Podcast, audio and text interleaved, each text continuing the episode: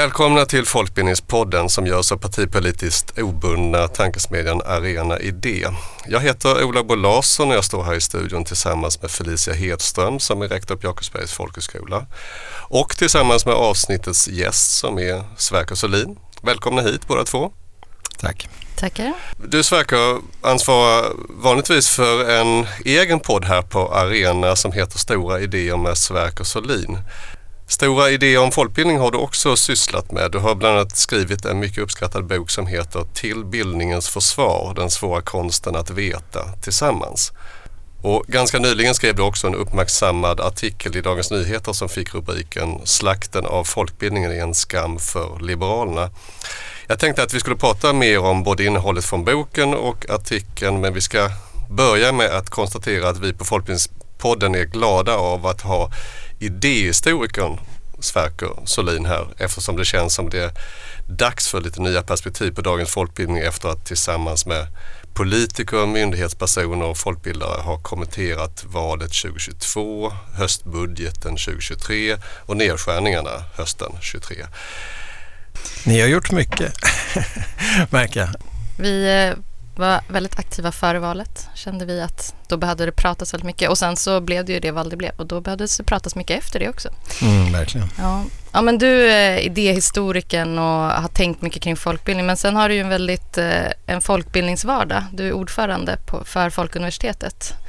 Hur, och då är det mycket snack nu då efter de här nedskärningarna. Hur, hur ser det ut för er, för dig? Ja, alltså eh, det är klart att alla har väl håller väl på att smälta vad det här betyder tror jag för deras organisationer. Och det är kanske inte helt uppenbart i alla lägen. Det är ju, det är ju omfattande nedskärningar och de kommer att verka över flera år. Så att det, det är klart att jag tror att man behöver ta emot det här budskapet och om, omvandla sin verksamhet. Och sen sker det väl på olika sätt i de olika förbunden. Det är ju tio studieförbund som grubblar eh, och eh, vi kan väl säga att en sak som är lite speciell för oss är att vi ändå har ganska mycket annan verksamhet som inte är ren folkbildning så att säga. Så att, och den påverkas så vitt vi kan bedöma i alla fall inte eh, på samma sätt utav den här, de här nedskärningarna. Så att vi kanske har en lite lättare resa tror jag än, än en del andra studieförbund. Men, men i detalj tror jag inte heller att vi har, är klara med det här arbetet. Men sen är det helt riktigt att jag har en, en folkbildningsvardag haft nästan hela mitt vuxna liv där jag alltifrån eh, kringresande eh, ska vi säga, jag föredragshållare och sådär eh, och författare av skrifter och böcker och sådär till, till, till eh, organisationsarbete och rådgivning och, och poddar för den delen också. Folkbildningen och i synnerhet studieförbunden har eh, under flera år varit utsatta för kritik. Eh, en av de mest tongivande är en annan forskare, Magnus Ranstorp, eh, som till exempel sagt att andra europeiska länder klarar sig bra fastän de inte har den här nordiska folkbildningstraditionen. Hur tänker du om hans uttalande? Ja, eh, ibland har jag undrat lite grann varför han är så aktiv i just den här frågan. Annars är hans expertis ligger ju inom terrorism och, och den typen av frågor. Och det är klart det finns vissa säkerhetskopplingar som har kommit fram genom en del av de här bedrägerierna. Så, så det ska man inte helt bortse ifrån. Men i övrigt har jag lite svårt att se kopplingarna. Så han framstår delvis som en gåta för mig, hans engagemang här. Men det, det är ju en, ett inslag i en allmän skepsis mot folkbildning. Som, och den tycker jag är intressant att fundera vidare över. Jag tror inte vi har fullständigt klar bild över, över hur den ser ut. Men men eh, den kan vara hård i tonen som till exempel hos Ranstorp och, och det har ju varit ett långvarigt, ganska många år, ett sorts krypskytte från framförallt sociala medier. Eh, det är inte riktigt en position som folk gärna ställer sig, till exempel politiker ställer sig upp och håller ett längre, mer, lite mer utredande och analytiskt anförande om varför det är fel med kunskap. Eh, det hör man sällan. Eller varför det skulle vara så djupt skadligt för människorna, medborgarna i det här landet att ta del av folkbildning. Som ju är en väldigt billig verksamhet. Alltså tittar man på posten i statsbudgeten är väldigt liten. Utan jag tror att, och, och det tycker jag är intressant. Det hindrar inte att vi kanske ser vissa mönster i alla fall det är inte lika över alla partierna. Det tenderar att vara, det är Tidöpartierna i huvudsak och, och i all, all synnerhet är min bild i alla fall att det är Sverigedemokraterna som är särskilt negativa. De har ju heller ingen egen folkbildnings eh, ska vi säga, tradition som de har byggt upp utan det är ju en mer militant agitation som de härstammar ur. Mycket radikal på högerkanten. Sen finns det också en varierande entusiasm eh, inför folkbildningstankarna i andra partier men men det finns någon sorts mönster här som vi behöver förstå bättre tror jag. Hos Sverigedemokraterna verkar också finnas en artikulerad liksom fientlighet mot, som återkommer hela tiden tycker jag, mot att det är de här medlemsorganisationerna och särskilt, särskilt gentemot ABF tror jag och arbetarrörelsens, alltså man, upp, man uppfattar delar av folkbildningen och folkrörelse-Sverige som ett sätt att på ett otillbörligt sätt via statsbudgeten främja liksom en, det, vad som man själv uppfattar som en politisk huvudmotståndare. Eh, och det är en bild som är mycket egendomlig naturligtvis. Helt felaktig tycker jag.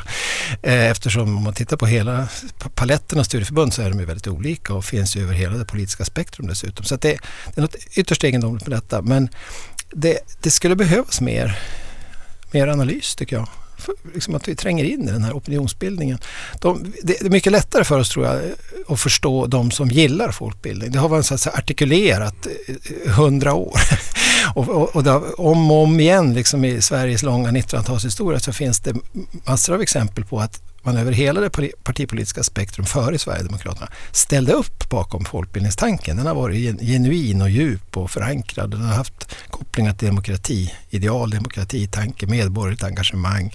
En rad positiva värden som jag uppfattat. Och så nu liksom det här hux flux liksom dyker upp en aggressiv variant av ett motstånd som dessutom nu, givet det parlamentariska läget och sådär, kan få denna politiska utväxling då, ombesörjd av liberaler i och för sig, men, men eh, i praktiken ju driven väldigt mycket från Sverigedemokraterna. Det är en situation som vi inte har sett förut och därför behöver vi behöver också förstå varför. Så jag har inget liksom, färdigt svar som ni märker men jag, ni ser i vilken terräng jag rör mig när jag funderar över det. Mm. Nej men absolut, det är ju väldigt spännande att tänka på Sverigedemokraternas. Eh, vi har ju varit inne lite grann på den här tidigare och pratat om vad hade vi, lite kontrafaktiskt, vad hade vi om vi hade gjort det fanns ett önskemål att starta en egen folkbildningstradition också. Det har ju funnits bland, för Sverigedemokraterna en egen folkhögskola. Så. Men ja, om man hade tagit emot dem mer till exempel.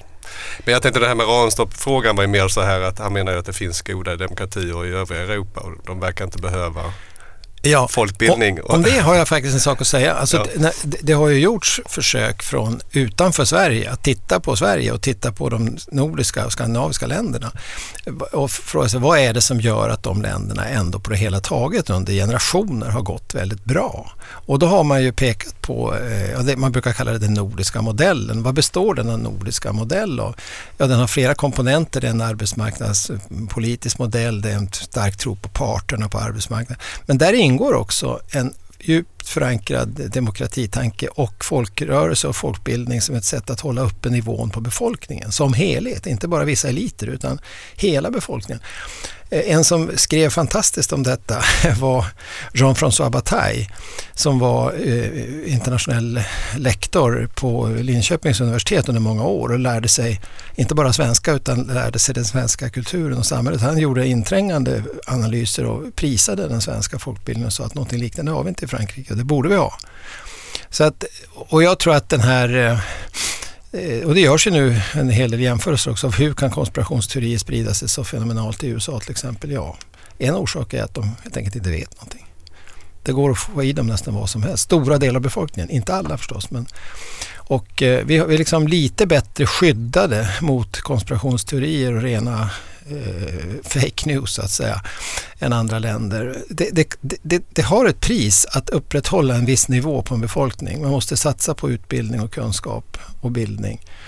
Eh, och, eh, men har man en annan syn på, man kan ju ha en annan syn också, det tror jag man har liksom i en mer radikal konservativ tradition, att man ser på folket som mer en organisk enhet med, också med olika funktioner. Det finns några som tänker det är själva huvudet i verksamheten då. Så finns det armar och ben och mage och sånt där som har lite andra uppgifter som ska jobba och inte besvära sig med allt för mycket kunskap utan prioriteringarna ligger liksom på att hålla samman nationen och där är en viss eller mer elementär typ av eh, ska vi säga, förståelser, snedstreck, kanske propaganda också som prioriteras. Inympning av vissa ideal och sånt där.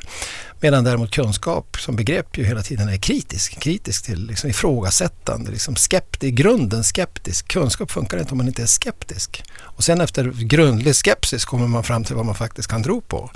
Medan, medan propagandans tradition och folkfostrans tradition och sånt där eh, nations, eh, det aggressiva nationsbyggandets tradition ser helt annorlunda ut. Och där har folkbildning i, i svensk förståelse en studiecirkel där man i lugn och ro sitter tillsammans och begrundar ett problem och diskuterar och kommer fram till saker tillsammans. Det, det är, inte, det är inte en modell som, som passar för, för sådana som ska fastställa sanningar om folket. Mm. Så lite personlighetsläggning här, vad man gillar eller inte. Det kan det också vara, mm. men jag tror att man ska, om vi skulle vilja komma djupare i det här, vilket jag tror att vi bör försöka göra, vi bör försöka förstå vad som är drivkrafterna, även de negativa drivkrafterna, så att säga, motståndet till folkbildning bör vi försöka förstå lika väl som vi har lärt oss att förstå den positiva entusiasmen för, för folkbildning. Men jag börjar personligen bli lite smickrad. Jag tänker Ranstorp, en terrorexpert, lägger så mycket vikt vid folkbildningen. Eh, Sverigedemokraterna pratar jättemycket om det. Som du säger, vi är en liten post i, i budgeten. Eh, man skulle kunna prata, de skulle kunna prata mycket mer om försvaret eller som får många, många fler miljarder. Men folkbildningen har ju varit jättehögt upp på agendan. Man märker ju det i olika förhandlingar och så som Sverigedemokraterna har i utskott och så. Och då, det betyder ju att vi är så viktiga som vi har hållit på mallat oss om i flera år. Jag tror att det betydelsen ligger inte i, i budgetpostens storlek utan det, det ligger i det man uppfattar som verkningsgraden liksom, på denna lilla investering. Därför att idéer har den egenskapen liksom, att till ganska ringa kostnad om, om de sprids på rätt sätt och om de liksom vinner anklang och får förankring och sådär så, så är de jätteviktiga. Och jag tror att här vill man gå, gå in mot, så djupt in mot rötterna som möjligt. Ingen finansiering av det som kan uppfattas som en som en subvention av en, eh, ja, vissa, vissa idéer kort och gott. Vissa mm. idéer och ideal. Du har ju skrivit en bok om kriser eh, som kom efter coronapandemin. Mm. Eh, och så går du igenom olika svenska kriser, inte bara pandemikrisen. Men, så du är någon slags krisexpert i vissa sammanhang kanske man kan säga? Åtminstone har kriser engagerat mig ja. vid ett antal tillfällen. Skulle du mena att folkbildningen befinner sig i en kris nu? Eh, det får man väl ändå säga. Att den är ju, krisen kanske inte... Eh, många kriser är ju självförvållade och många kriser är liksom, eh, ja, de har olika orsaker. Här är en kris som i hög grad härstammar ifrån det här externa motståndet som just i det här parlamentariska läget, ett antal omständigheter som gör att det går just nu att införa en sån här supertackling utav folkbildningen. Och det är klart, det framkallar ju en sorts kris inom, inom studieförbunden. Däremot tycker jag kanske in, inte att verksamheten som sådan är i, någon direkt kris. Eh, däremot tror jag att det är nyttigt att tänka över vad man gör, vad man, hur, man, hur man arbetar och vad man håller på med, hur man tänker om sig själva. Så alla organisationer, små och stora, bör göra det ibland. Och det är klart, om man ska se något positivt i den här situationen så är det kanske att underlättar att man tar itu med inte bara bokföringsfrågor som man har gått igenom noggrant några år nu i folkbildningen efter de här bedrägerierna. Men, utan också titta lite grann på hur, hur, man arbetar och vad som är den större missionen, liksom uppdraget i samhället, hur det kan formuleras. Eh, man har ju ändå en ganska lång historia och man har också vant sig vid, vid en viss ordning som nu rubbas. Och eh, jag tror att eh, det finns ju en del eh, säga, grundläggande tänkesätt inom folkbildningen som jag tror att det kan vara bra att man reflekterar över.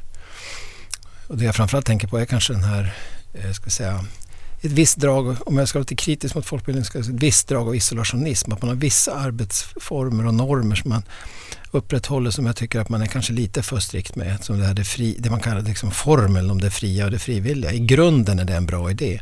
Men jag tycker att de här organisationerna är för viktiga och för duktiga för att begränsa sig själva så hårt. Jag tycker att man kan göra lite mer.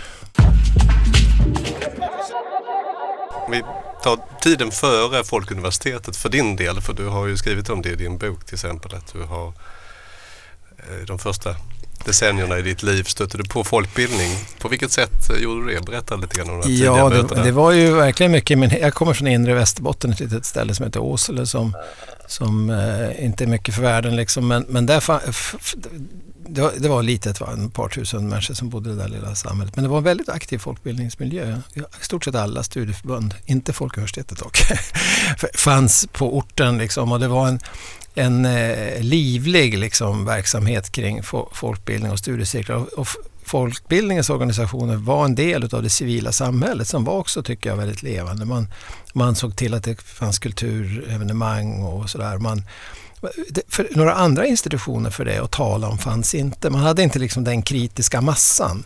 Och det är ju, tror jag, karaktäristiskt för väldigt många samhällen i Sverige, mindre orter. De, de, är, de, är, för, de är inte byar där man kan så här, acceptera att man lämnas mer eller mindre åt sig själv. Man får, men de är heller inte städer, större städer där man kan räkna med ett kulturliv, liksom, där det finns teatrar att gå på och sådär. Utan det, utan det ligger någonstans mittemellan och där var folkbildningen på något sätt en sorts infrastruktur som upprätthöll eh, en viss form av samhällsliv och också en form av livskvalitet skulle man kunna säga.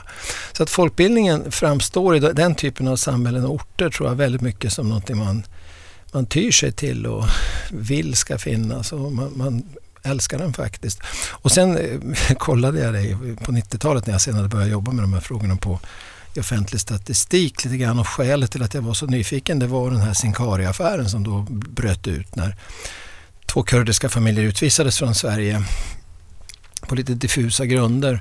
Och eh, hela orten blev väldigt engagerad i det där och eh, just i den vevan så så tänkte jag, så hade man också fått den här så kallade, jag fick en diskussion om Åseleandan som var väldigt positiv, liksom en civilsamhällesanda. Så hade vi en, på 80-talet en diskussion om Sjöboandan som var någonting väldigt annorlunda, liksom en sorts ja, fientlig syn på främmande människor och sådär. Jag tittade närmare på de här två kommunerna, Sjöbo och Åsele. Och de var ju totalt olika i stort sett i alla avseenden, förutom att de låg i, en i norr och en i söder i Sverige.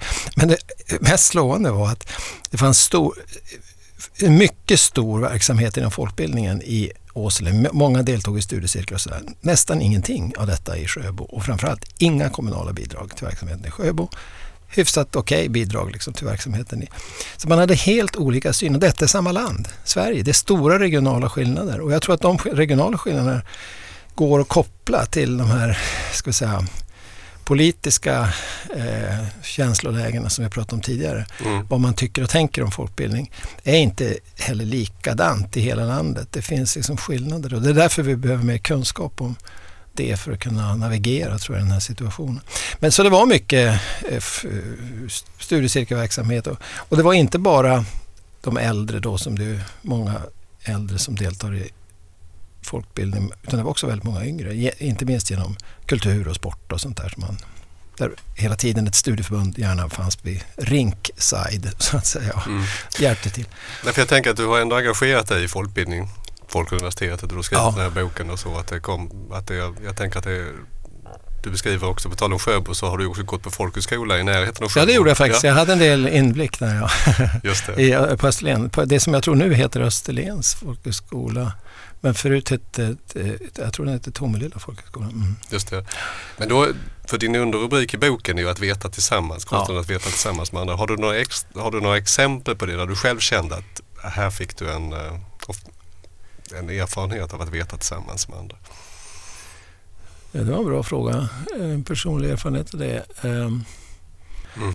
det, är ju, det är, jag tycker det är en väldigt fin under, underrubrik där så, som, som ställer den frågan till oss alla som har som ändå gillar folkbildning. Du, du måste bygga på den typen av eh, erfarenhet och insikter någonstans. Eh, ja. tror jag hos oss alla att vi skulle kunna ta fram det som exempel. Men... En sak som gjorde ett eh, väldigt stort intryck på mig, det var ju då lite senare i och för sig, men då hade jag börjat på universitetet, men då hade jag liksom börjat förstå eh, lite grann hur det här samhället funkade. Och min egen farfar var, han var politiker och väldigt aktiv i olika sammanhang, kommunalt, landsting och satt även i riksdagen i 15 år drygt. Och eh, han, jag gjorde intervju med honom då när han var eh, gammal och han berättade om ehm, han, han, var med, nykterhetslivet var också ganska aktivt. Så han var med i en sån här nykterhetsloge och han eh, deltog i studiecirklar och han fick vara på sammanträden. Liksom, han började tränas för sin, det som skulle bli hans politiska karriär då i det här civilsamhället kan man säga. Och han, han berättade, eftersom han kom liksom själv ur en enkel bakgrund, hur, hur viktigt det var det där att bli lyssnad på och att ha möjlighet att säga någonting. Och det blev ju för honom sen hans livsluft. Han var också en ganska god talare, erkänd god talare. Men helt liksom egentligen utan boklig bildning och sådär. Han var fostrad i den där traditionen och vilken rörelse i rösten och vilket engagemang han pratade om att få ordet. Liksom. Eh, man satt i ett möte, de andra, alltså först skulle man lyssna, det var jätteviktigt att kunna lyssna vad alla de andra sa, så liksom verkligen ta in det. Och sen var det ens egen tur, ordföranden vände sig till, till dig och gav dig ordet och så fick man då ett par minuter att säga någonting och hur viktigt det var att då säga någonting. Och då visste man att då skulle de andra lyssna, då skulle de liksom ta till sig ens egna ord. Så att, respekt, självrespekten, respekten för en som människa höjdes genom det här. Och det tror jag är en annan sak. Jag tror att studiecirkeln och folkbildningspedagogikens tradition handlar också om att jämställa människor liksom, i den här situationen. I, I studiecirkeln är det inte en hierarki utan dess, dess idé liksom är att du ska tala på lika villkor. Du är medborgare och människa. Det är den enda premiss du behöver liksom för att din, din röst ska räknas. Och så fungerar det ju väldigt lite i, i andra sammanhang, i medievärlden eller i olika eh, maktstrukturer och så. Där är ju ordet ojämnt fördelat.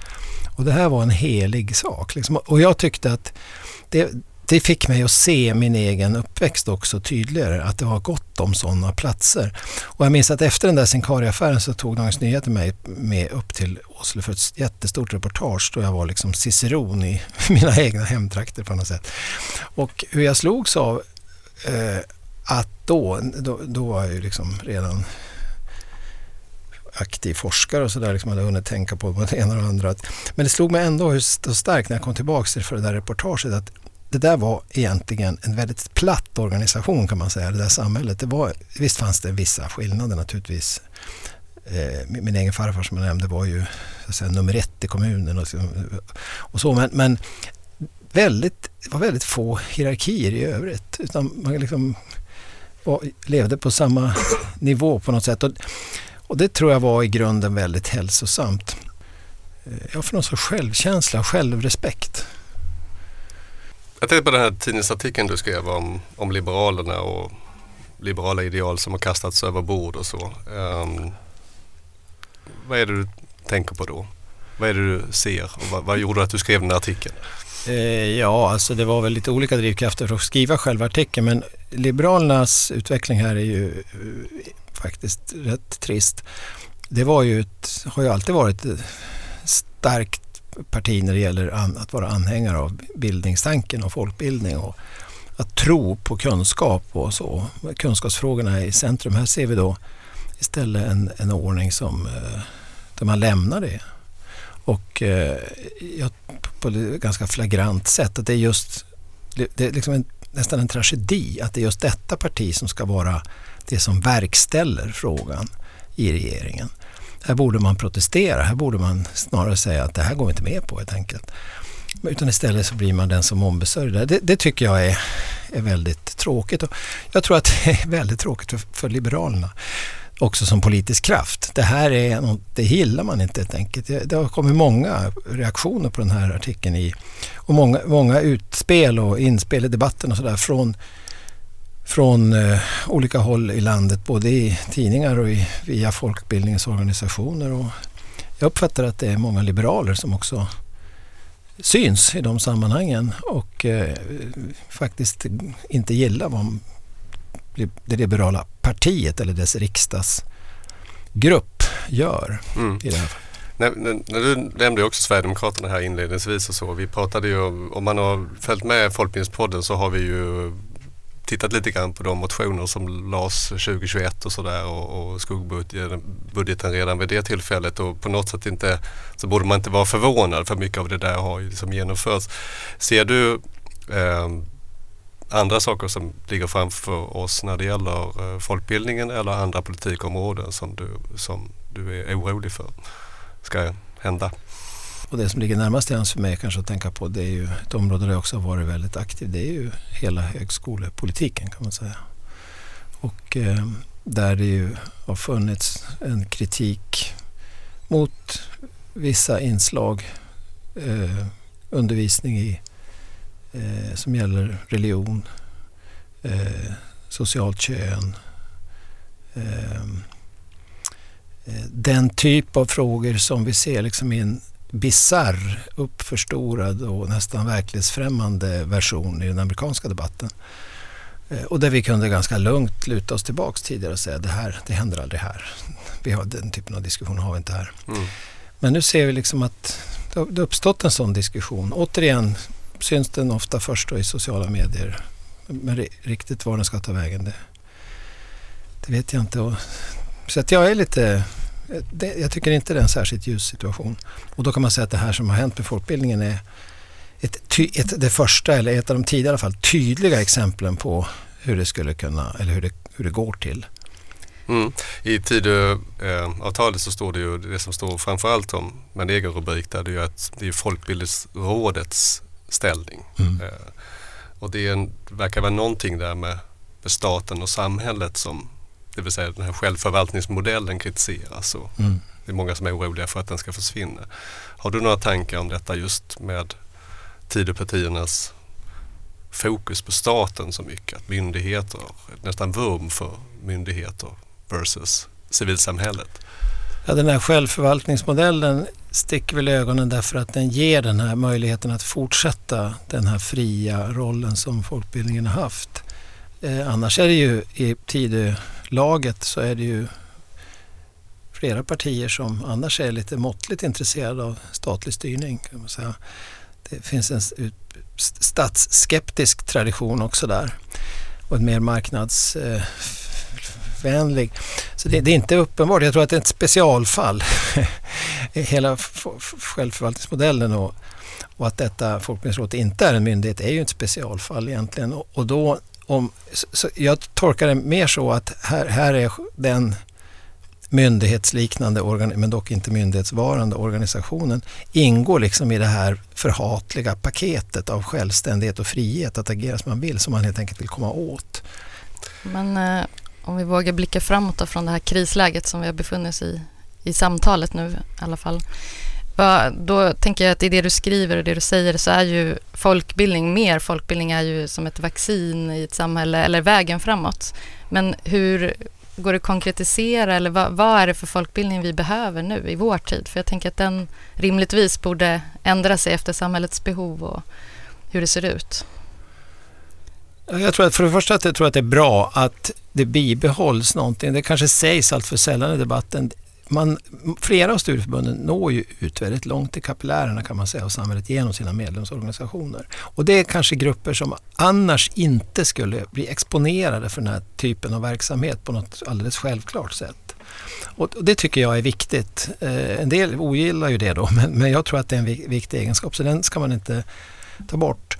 Men därutöver då så tror jag att det, det kan vara betydligt större mångfald som jag antydde för en stund sedan här att det, det kanske också går att göra sånt som kanske inte kvalificerar under en gamla, gammaldags rubrik folkbildning utan som har lite mer drag som påminner om utbildning som kanske handlar också om människors egna drivkrafter att skaffa sig kunskap för sin egen utvecklings skull. Jag tror att det är viktigt att hitta fram till medborgarna. Vi når visserligen, brukar det heta, standardsiffran är en miljon individer per år och sådär. Det är ju ett imponerande antal. Men det vore ännu bättre om vi nådde två miljoner. och att, jag tror att om man ska prata om kris så kanske det är att kännedomen om folkbildningen i en yngre generation har sjunkit. Det är jag rätt övertygad om. Jag har inga jättehårda siffror på det men tycker anekdotiska data i alla fall flera år har indikerat att det, det, det är nu ganska många under synnerhet under 30 men kanske även under 40 som har lite svårt att greppa vad det här är. Eh, och, och, det, och den, det budskap man får nu det är att det är, det är en sektor där man håller på att tjafsa. Liksom. Och det är ju en förödande liksom, situation att befinna sig i. Den måste man snabbt ta sig ur. Och då handlar det om att hitta tilltal som gör att de här särskilt yngre människor, de som ska bära framtiden, tycker att här, här händer det något som är bra för dem och viktigt för dem. Och det är många av de människorna ganska välutbildade så att det liksom, de kan undra också varför ska jag ha mer kunskap? Jag har just gått fyra år på högskola. Liksom. Det, vad, vad angår det mig? Men det angår dem. Därför att man ska leva hela livet, man ska återkommande komma tillbaka till kunskap och bildning. Och, den, det, och hela den här argumenteringen och att det finns adekvata arbetsformer som motsvarar det, det tror jag man skulle kunna utveckla vidare. Av alla de här fina syftena med folkbildningen som, som alla är bra, så, så har väl vi i vår diskussion i Folkuniversitetet gärna försökt att eh, ta tag i den som har att göra med kunskap och eh, den personliga också kunskapen. Att, att liksom försöka fånga den och artikulera den på ett sätt som blir synligt. Demokratisyftet till exempel, det har verkligen blivit väl eh, elaborerat liksom, i synnerhet i samband med hundraårsminnet av dess demokratins införande och så. Men det fattas en del på vissa delar av det här och där tror jag studieförbunden själva är ju också faktiskt för den stora massan kanske lite anonyma organisationer. Mm. Om man säger gå ut på gatan med mikrofon och fråga vuxenskolan vad är det för någonting? Eller för en del folkuniversitet. Ja, några kan svara men inte alla. Nej. Så det är någonting här som, som, som så det, förutom att man har de här medlemsorganisationerna, där är man ju känd, så måste man liksom ut och bli en tydligare röst i det tror jag vore viktigt för folkbildningen. Men du ger i din bok så ger du några sådana här framåt... Eh, ja. Till exempel det här med begreppet etisk miljö till exempel ja. som nämner du. Vad är det för något? Ja, etisk miljö. Det, ja, på samma sätt som vi har en miljö där ute som vi måste skydda, som, som, och det har vi lärt oss, så måste vi också skydda den etiska miljön. Inget hatspråk, ett respektfullt bemötande, att vi har liksom ett samtalsklimat där studiecirkeln ju är någon sorts norm. Det finns flera idéer i boken som, som har att göra med att bildning också är ett ganska svårt ord. Men tar man det på allvar, som jag försökte försökt göra i den här boken, så upptäcker man att det finns väldigt mycket i bildning som är kolossalt samhällsstärkande och samhällsbyggande och också bra för den enskilda individen. Eh, där jag blir lite mer, ska vi säga, fram, framåtriktad ordentligt, det är ju egentligen i, och det är en annan verkligt stor idé för mig i den här boken, det är ju kopplingen mellan bildningstanken och utbildningssystemet. Det står i alla styrdokument, någonstans i skolan och högskolan. Överallt hittar man ordet bildning någonstans i de här dokumenten. Det ska vara bra för bildning. Och vi kan också höra en och annan minister säga att det ska vara en bildningsskola och sådär. Men det finns väldigt lite i den egentliga verksamheten som verkligen tar det på allvar. Och det tror jag man skulle kunna rycka upp otroligt mycket med ganska enkla medel.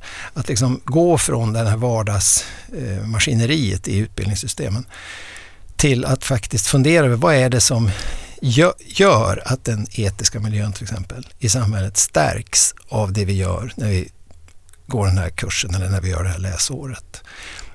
Det tror jag är väldigt underartikulerat och jag påstår i boken, och det tror jag verkligen är sant, alltså att det är fullt möjligt för en individ att komma till förskolan och sen hålla på att utbildas, gå igenom dessa utbildningssystem i 20 år och komma ut på, e-, efter gymnasiet eller till och med efter högskoleutbildning och till och med forskarutbildning utan att egentligen någonsin ha utsatts för en, eller fått möjligheten att delta i ett ordnat samtal om vad bildning är. Liksom, känt på det begreppet. Mm. Det är inte rimligt. Alltså det, menar man någonting med det så måste man, måste man också ha metoder för att göra något av det. Och till de många, massor av inbjudningar jag fått att komma ut och prata om den här boken har faktiskt ett halvdussin i alla fall kommit från Skolverket. Och det jag uppfattar att de i sina diskussioner försöker komma åt är just det här, vad, vad kan man göra med bildning? Hur, hur, kan det begreppet få en mer, ska vi säga, reell roll och inte bara vara ett ornamentalt begrepp som det ju har delvis kommit att bli. Och då märker ni att då är jag inte kvar i folkbildningen utan då handlar det om bildningsbegreppets mycket, mycket större räckvidd och resonans. Som, eh, som också finns, man kan säga att på det sättet är ju folkbildningen då en sorts kärntrupp för, för bildningsbegreppet men bildningsbegreppets egentliga större räckvidd går långt, långt bortom själva mm. folkbildningen. Så folkbildning är som en trojansk häst i det vanliga utbildningssystemet. det, då, vet vi, då har vi fått en inriktning här vad folkbildning, en sak som folkbildning kan fokusera framåt. För det är väl jättefint att avsluta med lite framåt syftande här. Eh, ja, men folkbildningen har ju då kompetensen, den har erfarenheten, den har också eh, ska vi säga, tron på det här. Den har liksom en, en, en väl... Och det, det är ju en oerhörd resurs liksom, om man ska försöka sprida det här vidare. Mm. Du hör Felicia, sprida tron är din uppdrag, ditt uppdrag här framåt som rektor? Ja, jag kliver precis. Igår kväll hade vi samtal på skolan där vi pratade om demokrati och samtalet med eh, flera klasser. Och, eh, och då var det just, jag, det, eh, man blir, jag blir ofta väldigt rörd och tänker, ja just det, det här räcker. Vi behöver inte ha heller en föreläsare som kommer och så sitter han. Vi satt och samtalade i två timmar och då, då blev jag väldigt hoppfull. För det var också en som då lyfte fram att ja, Sverigedemokraterna just har lagt ett ett förslag om att lägga ner allmän kurs. Och det var väldigt många som går allmän kurs och då gick det liksom ett sus genom salen. Och de var så där, vad kan vi göra? Och så började de prata om så här, man måste säga någonting om det här. Och det ja, det vill säga man vill göra det till en mer renodlad yrkesförberedande liksom. Ja, man vill ju minimera den eh, och ta, ta över mer resurser till särskild kurs kanske. Det finns mer att säga om den svenska folkbildningens belägenhet. Eh, absolut, vi skulle kunna prata länge om detta men jag tror vi får stanna där. Jag återkommer med flera ord om folkbildningen framåt. Eh, alla som kämpar där ute med både ekonomi och stort förändringsarbete. Eh, I kommande avsnitt som går att lyssna på där poddar finns. Tack för idag. Tack Sverker för att du ville ta dig tid att komma hit och tack Felicia. Hej då. Hej då.